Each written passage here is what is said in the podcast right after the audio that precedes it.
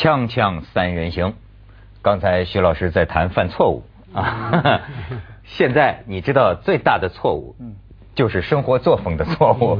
现在有一句流行词儿叫做“反腐靠脱裤”，出了一个侠女，大家就知道了，叫赵红霞，说是这个农村出身，技校毕业，名字普通的不能再普通的这么一个女的，创下了一番反腐大业。你觉得他名字普通的不能再普通了？呃，有什么？他的名字很有象征性啊。怎么讲？有首歌听过没有？嗯。日落西山红霞飞，三只大粑粑银贵八音鬼。嗯。胸前红花，胸前红花映彩霞，愉快的歌声满天飞。你说啦，你说啦，说咪哆嘞。最重要的是下半段，下半段，你们仔细听好了。歌声飞到北京去，毛主席听了心欢喜，夸奖我们歌声好，夸奖我们枪法第一。哎呦，厉害厉害！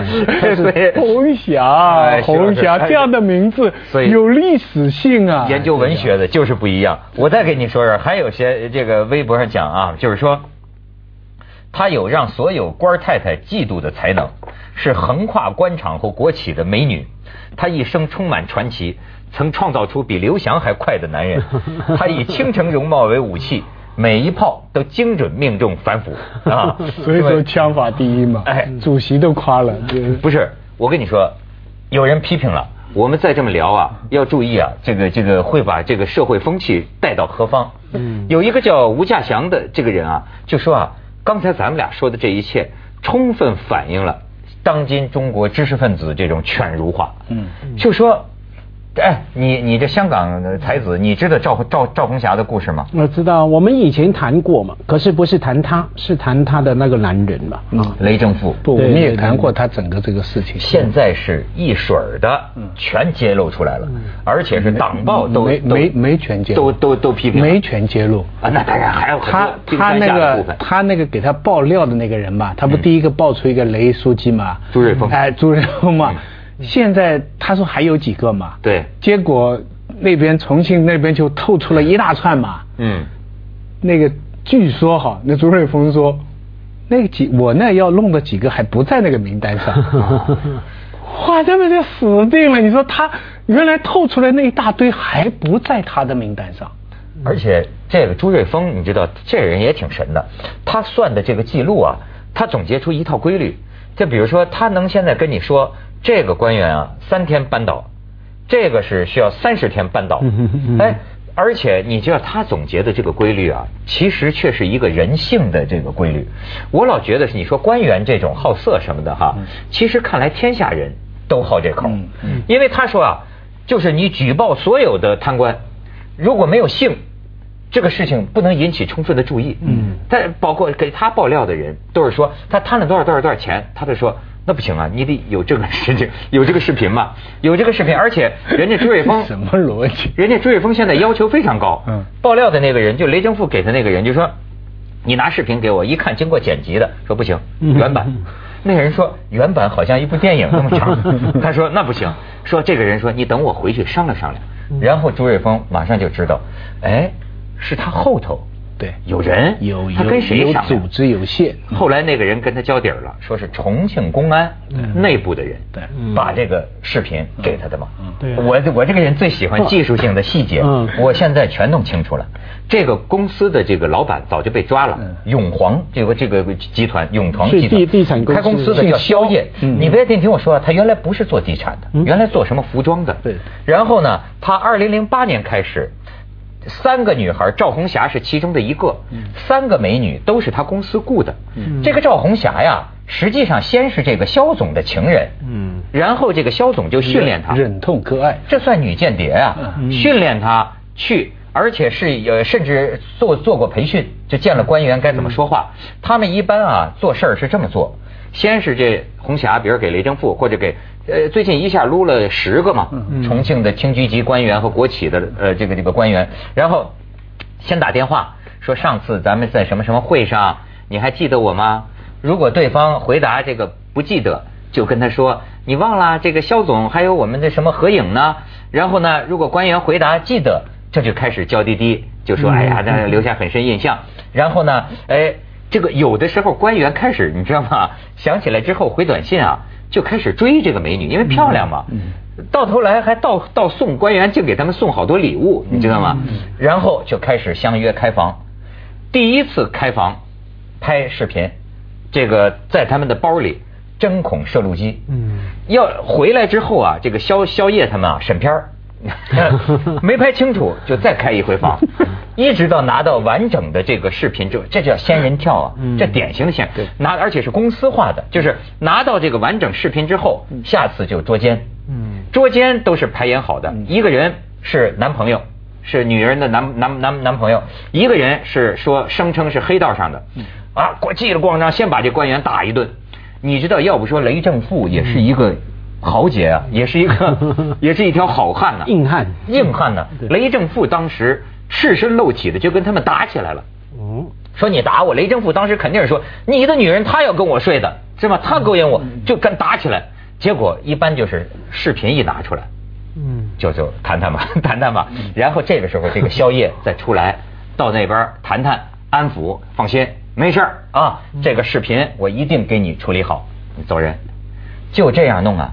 硬汉叫软的，就软了吗？就被人拿到视频了嘛？就拿到视频，然后是到后来，雷正富是因为啊受讹诈不过，就向当时重庆的领导人汇报了。对，当时王立军就抓这个事儿，王立军一抓呀，就说了一个什么假刻公章之类的理由，就把这个公司老总给抓了一年。嗯，哎，然后呢就放了，而这个雷正富呢。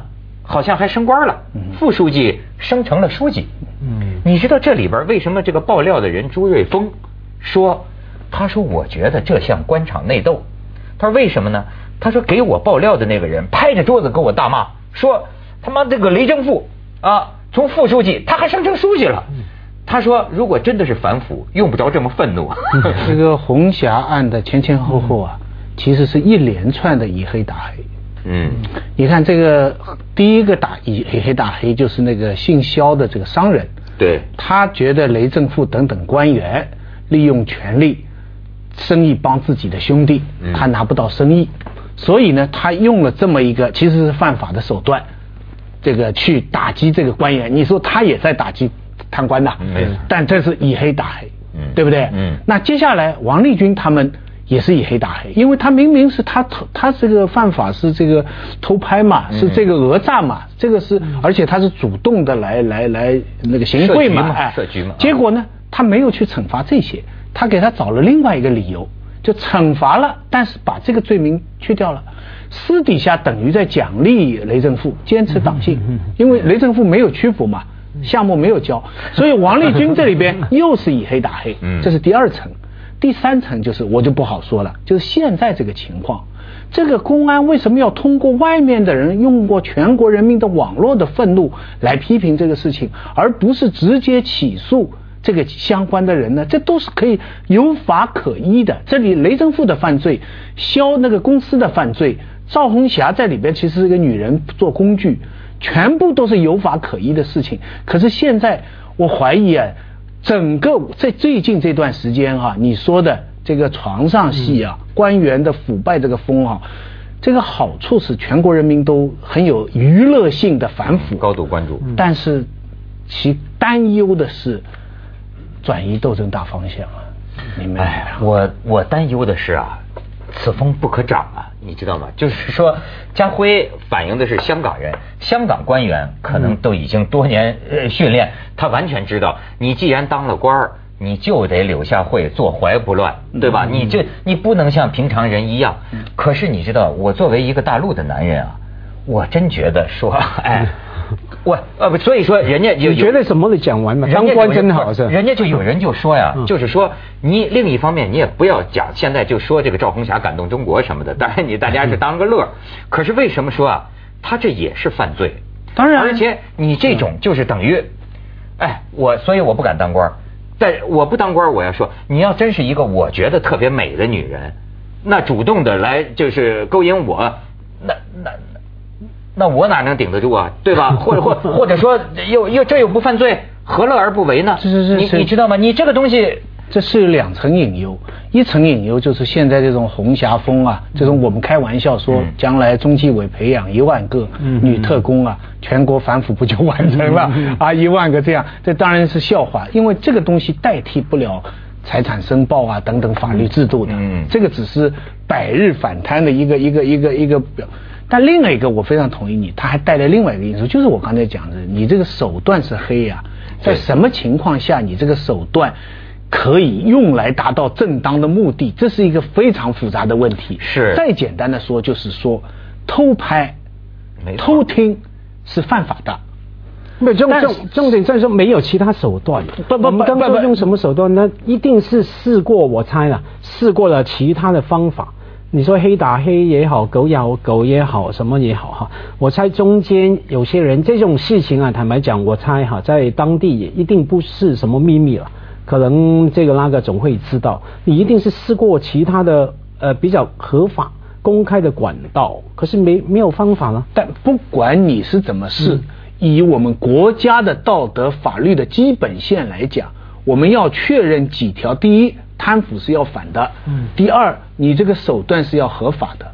现在这个偷听偷拍的这个这个事情是不是犯法？我觉得值得大家反复的讨论这个问题。对，包其实甚至包括上回我们讲到的那部我说新时期文学最高的成就，程砚女士的创作的你你纪实小说。这个先去广告，咱们可以说啊，锵锵三人行，广告之后见。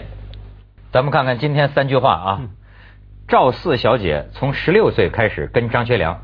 跟一年属奸情，跟三年算偷情，跟六十年便成为千古爱情。民国初的名妓小凤仙，如果跟了民工，就属于扫黄对象；他跟了蔡锷，就千古流芳。如果跟着的是孙中山，很可能成为国母。还有一个老板玩小三儿玩腻，而小三儿渐渐大龄，逼婚不成，索要千万赔偿。老板原想杀人灭口。后财务总监献计，以提高文化水平为由，由老板出资十万，让小三儿上了 EMBA 班 班上老板如云，小三儿一下迷倒众生。没两个月，小三儿就不理老板了，还给了老板一百万封口费。最简最简单的方法嘛，你想方法等他离开你。所以刚其实几条啊，我都想着说，你要要跟谁选择跟谁很重要嘛，有不同的结果嘛。所以听起来，假如子东说现在要培养多少的十万个女特工是吧？所以我觉得全国有一万就不得了。对，我觉得全国贪官啊，没有其他选择了，改为爱男车，爱男人。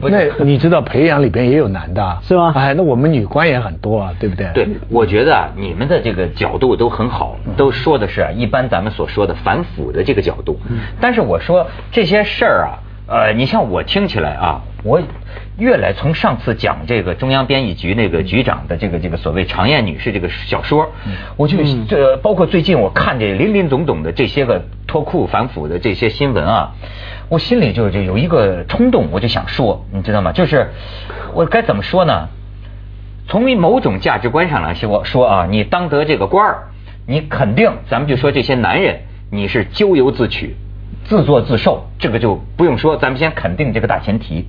可是啊，再从另一个角度来说，我觉得这个女的这么做，她不太好。